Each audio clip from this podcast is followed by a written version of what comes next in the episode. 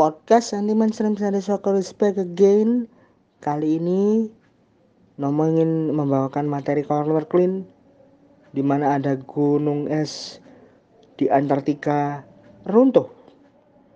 Tapi sebelum itu, Nomo ingin memberikan trupas salam respect dulu untuk jajaran di KONI Jawa Timur, Asprof Jawa Timur, Asifa Football Academy, Mitra Wonokoyo Residence, di mana Abah Suroso dan juga Ibu Arum sebagai owner di sana, PT Berhasil Indonesia Gemilang, PSP Lindo 3, Kwoming Resto di Jiwok, lalu ada Gus Hans yang merupakan komander dari Ganas Anar MUI Jawa Timur, YNR Creative Management, Depot Online Spesial Masakan Khas Aceh, punya Ami Ati yang ada di PPLG, Mas Afif Digard, salah satu agen properti ternama di Sidoarjo, www.imscctv.com di Jalan Mulyo Sari Prima 1,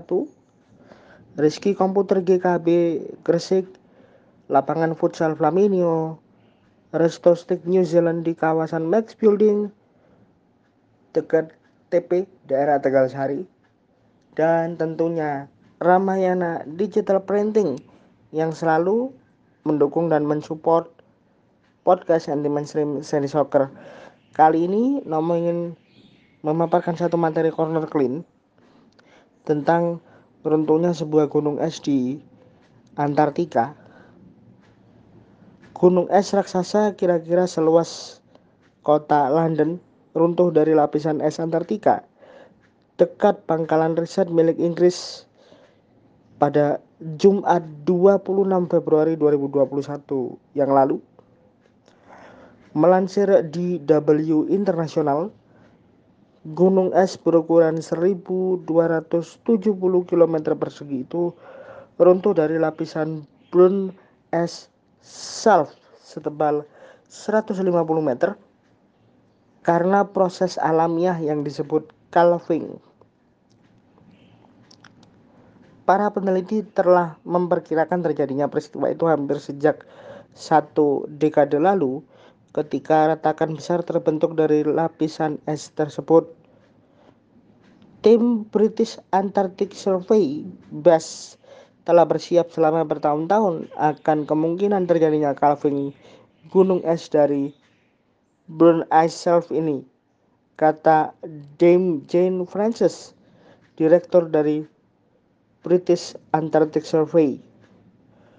Di laporan resminya, Bas menyatakan bahwa keruntuhan gunung es itu terpantau semakin cepat terjadi sejak November tahun lalu.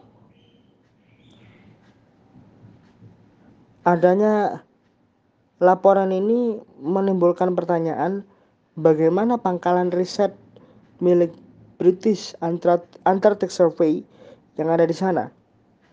Persiapan akan terjadinya peristiwa tersebut telah dilakukan dengan memindahkan pangkalan riset mereka sejak empat tahun yang lalu. Pangkalan riset Bas Haley Six yang bertugas memantau pergerakan lapisan es Antartika setiap hari hanya berjarak 20 km dari lokasi runtuhnya gunung es. Saat terjadi keruntuhan gunung es, pangkalan tersebut kosong karena 12 anggota tim yang sebelumnya bertugas di sana telah meninggalkan lokasi tersebut sebelumnya akibat musim dingin yang melanda Antartika. Selama tim tidak berada di lokasi, pergerakan lapisan es dipantau menggunakan instrumen GPS yang mengirimkan datanya ke Cambridge English untuk dianalisa. Kalau melihat catatan seperti ini, maka akan menimbulkan pertanyaan. Meskipun ini adalah proses alami karena tidak terpengaruh oleh gerak suhu yang ekstrim terutama suhu panas tapi menimbulkan pertanyaan besar.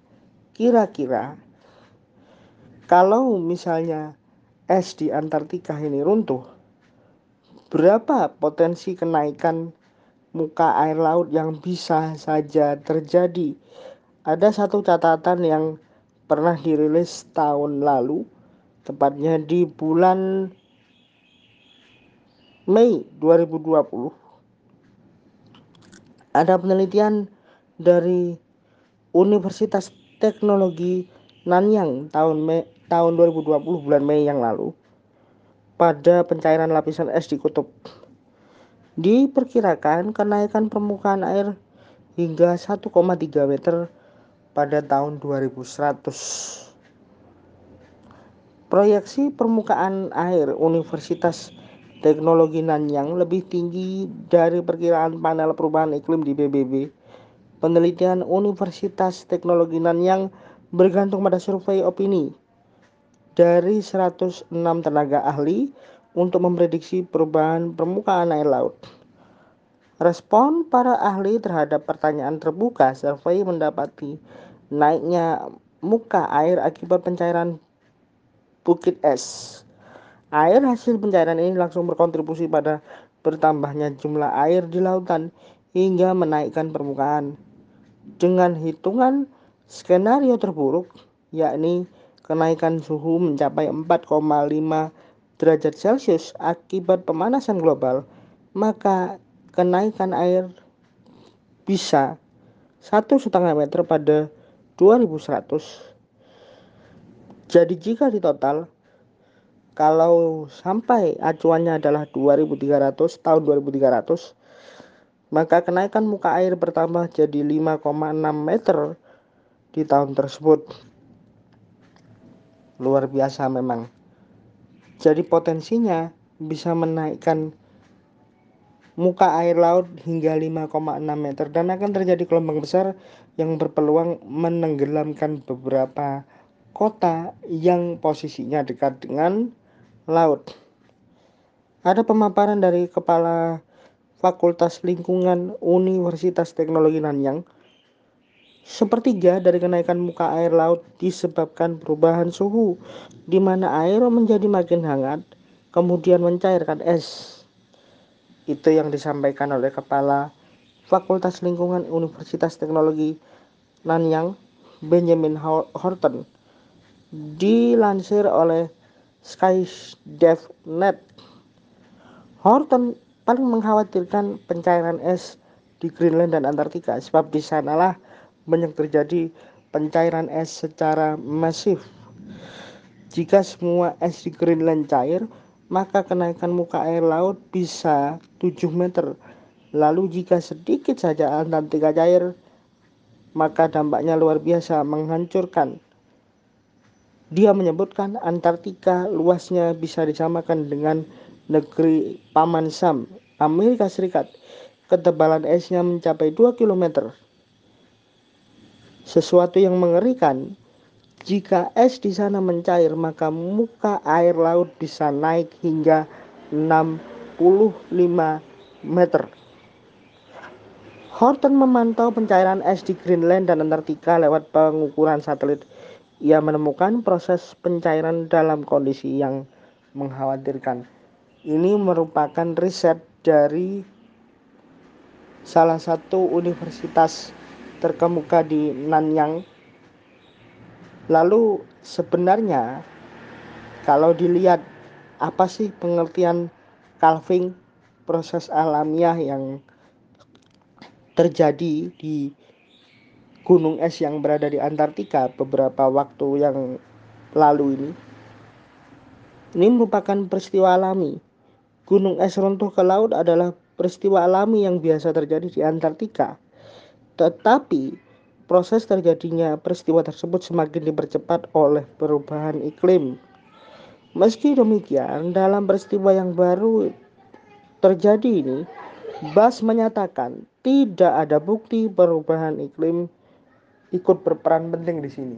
Jadi memang sudah ada keruntuhan atau crack, cracking, sudah ada patahan dan pergerakan selama beberapa tahun terakhir. Selama beberapa minggu atau bulan mendatang, gunung es itu sendiri mungkin bergerak menjauh atau berhenti bergerak dan tetap berada di dekat dengan burn ice self kata Francis. Jaringan instrumen GPS kami akan memberikan peringatan dini jika calving gunung es ini menyebabkan perubahan es di sekitar pangkalan riset kami. Dan ini menjadi fenomena yang menarik untuk dicermati karena melansir dari Guardian Jumat 26 Februari 2021, Adrian Luckman, ahli glasiologi dan profesor geologi di Swansea University di Wales telah memeriksa gambar-gambar burn self selama beberapa pekan terakhir. Meskipun runtuhnya sebagian besar gunung es Antartika adalah peristiwa keruntuhan besar seperti yang terdeteksi di burn self pada hari Jumat tetap cukup langka dan menarik kata ahli penginderaan jarak jauh itu kepada BBC dengan tiga retakan panjang yang terus terbentuk di sana selama lima tahun terakhir, kami semua sudah mengantisipasi bahwa sesuatu yang spektakuler akan terjadi. Lukman mengatakan seiring berjalannya waktu akan diketahui apakah peristiwa tersebut bakal memicu lebih banyak keruntuhan gunung es dalam beberapa hari atau minggu yang akan datang. Jadi tetap potensinya berbahaya karena gunung es yang runtuh seperti yang tadi sudah dijelaskan oleh salah satu ahli dari Fakultas Lingkungan di Universitas Nanyang bisa memicu kenaikan air laut hingga 1,3 meter setiap tahunnya bahkan kalau ditotal sampai Antartika ini hilang seutuhnya maka kenaikan air laut bisa mencapai 65 meter. Cukup miris, mengerikan. Dan inilah proses alam. Jadi untuk yang di Indonesia jangan merasa bahwa kita di Indonesia sedangkan Greenland itu atau Antartika itu juga jauh di sana. Jauh di belahan bumi bagian utara.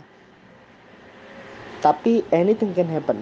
Ya anything can happen. Ingat bahwa sering kali laut sekarang sudah mengalami pasang dan biasanya suhu muka air laut itu semakin lama semakin hangat dan level muka air lautnya semakin lama semakin tinggi.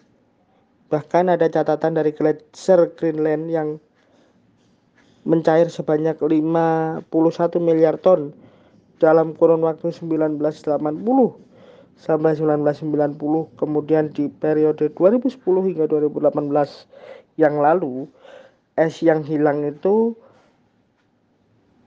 capaiannya sekitar 286 miliar ton. Ini ini yang dikatakan oleh ahli Fakultas Lingkungan di Universitas Nanyang tadi.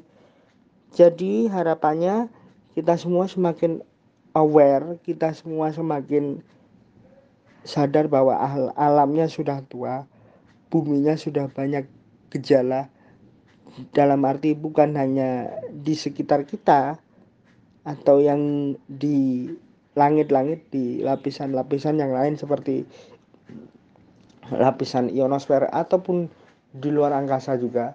Karena sering kali bumi kedatangan tamu tak diundang. Walaupun tamu yang mendatangi bumi adalah fenomena tapi tetap kita juga terus aware, terus mengerti bahwa alam sudah semakin liar pergerakannya. So, maka selalu Nomo bilang kita jaga alam, alam jaga kita. Setidaknya tidak lagi menggunakan plastik. Kalaupun digunakan bisa dimanfaatkan juga karena plastik sejatinya punya value yang besar kalau bisa dimanfaatkan dan tidak lagi membuang sampah sembarangan.